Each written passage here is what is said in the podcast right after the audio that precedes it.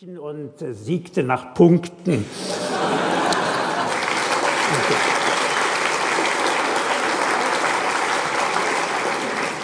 Und damals entdeckte ich, dass ich die Fähigkeit habe, in Zungen zu reden. Also äh, bestimmte Tonfälle, die kann ich äh, wiedergeben, unterschiedlichster Art, auch Gedichttonfälle. Und ich habe das dann immer wieder eingesetzt, wenn mir liebe Dichter einen runden Geburtstag feierten, beispielsweise Rohr Wolf oder Peter Hacks, dann schrieb ich denen zu Ehren ein Gedicht in ihrem Stil.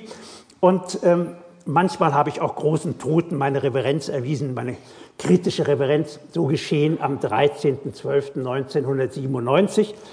Da haben drei sehr unterschiedliche Deutsche ihren Geburtstag feiern können, zwei darunter sogar einen runden.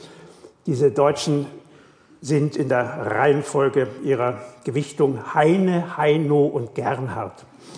Ja, Heine und Heino haben am gleichen Tag Geburtstag. Das ist die reine Wahrheit. Ein Treppenwitz der deutschen Kulturgeschichte. Kein schlechter. Ähm, ich weiß nicht, ob Heino auch noch einen runden Geburtstag feierte. Ich wurde jedenfalls 60 und Heine wurde 200 Jahre alt. Das war 97 und ich war von der Frankfurter Allgemeinen Zeitung gefragt worden, ob ich ähm, nicht Heine zu Ehren einen ähm, Aufsatz schreiben könnte. Ich las Heines Gedichte und das aktivierte meine Heine-Zunge derart, dass ich ähm, die Heine-Gedichte mit in Heine-Tonfällen ähm, eigens verfertigten Gedichten begleitete. Darunter auch ein Gedicht, das von Heine stammt und das wohl eins seiner bekanntesten zu sein scheint, obwohl es das nicht wirklich ist. Denn es gibt kaum jemanden, der mehr als die erste Strophe gelesen hat, also kaum, kaum einen Deutschen. Die erste Strophe ist dermaßen äh, intensiv, dass alle sich gesagt haben, was müssen wir weiterlesen, wir wissen jetzt schon alles, was da kommt. Denn das Thema lautet, denke ich an Deutschland in der Nacht, dann bin ich um den Schlaf gebracht, ich kann nicht mehr die Augen schließen und meine heißen Tränen fließen. Nun ähm, hat das Ganze aber eine ganz andere Richtung, dieses Gedicht. Und ähm, das kommt auch zum Ausdruck in meinen Variationen, wobei ich in meinen Variationen zu diesem Thema noch etwas anderes versucht habe. Ich habe versucht, eine Reihe von Ich, Du, Er, Sie, Es und so weiter in vier Zeiler zu bringen. Sie werden gleich begreifen, was ich damit meine. Der Autor spricht zum Leser. Denk ich an Deutschland in der Nacht, dann bist du um den Schlaf gebracht. Denn ich erkläre dir gnadenlos, warum H nicht die Augen schloss. Kommt noch ganz zum Schluss. Aber ein rechter Vater spricht zu seiner Tochter. Denkst du an Deutschland in der Nacht, dann sei er um den Schlaf gebracht, mein Schwiegersohn, dem noch nicht klar scheint, dass deutscher Nachwuchs erst das Paar eint. Ein linker Kritiker spricht und spricht.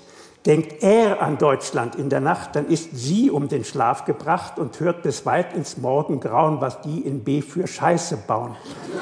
Eine grüne Mutter spricht zur Sache. Denkt sie an Deutschland in der Nacht, dann ist es um den Schlaf gebracht, da sie so gegen Genfood powert, dass selbst die Muttermilch versauert.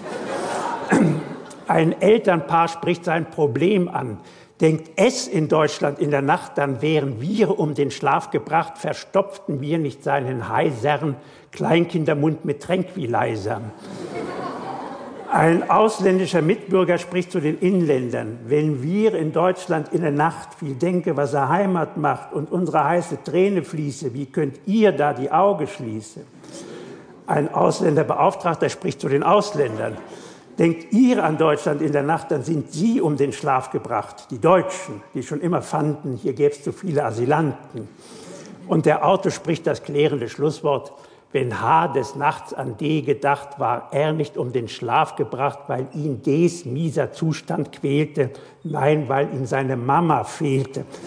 Und das ist auch die reine Wahrheit. Ähm, ich zitiere zwei Strophen aus dem hm, langen Gedicht Heines Nachtgedanken. Die erste Strophe haben wir schon gehört. Diese zwei Strophen, die sagen dann, was er meint. Deutschland hat ewigen Bestand. Es ist ein kerngesundes Land mit seinen Eichen, seinen Linden, werde ich es immer wiederfinden. Nach Deutschland lechzt ich nicht so sehr, wenn nicht die Mutter dorten wäre. Das Vaterland wird nie verderben, jedoch die alte Frau kann sterben. Er hat sie dann gesehen, die alte Frau. Er ist nach Hamburg gereist äh, und ähm, auf ähm, etwas äh, heimlichen Wegen, denn er musste sich vor der preußischen Polizei in Acht nehmen. Er konnte die Mutter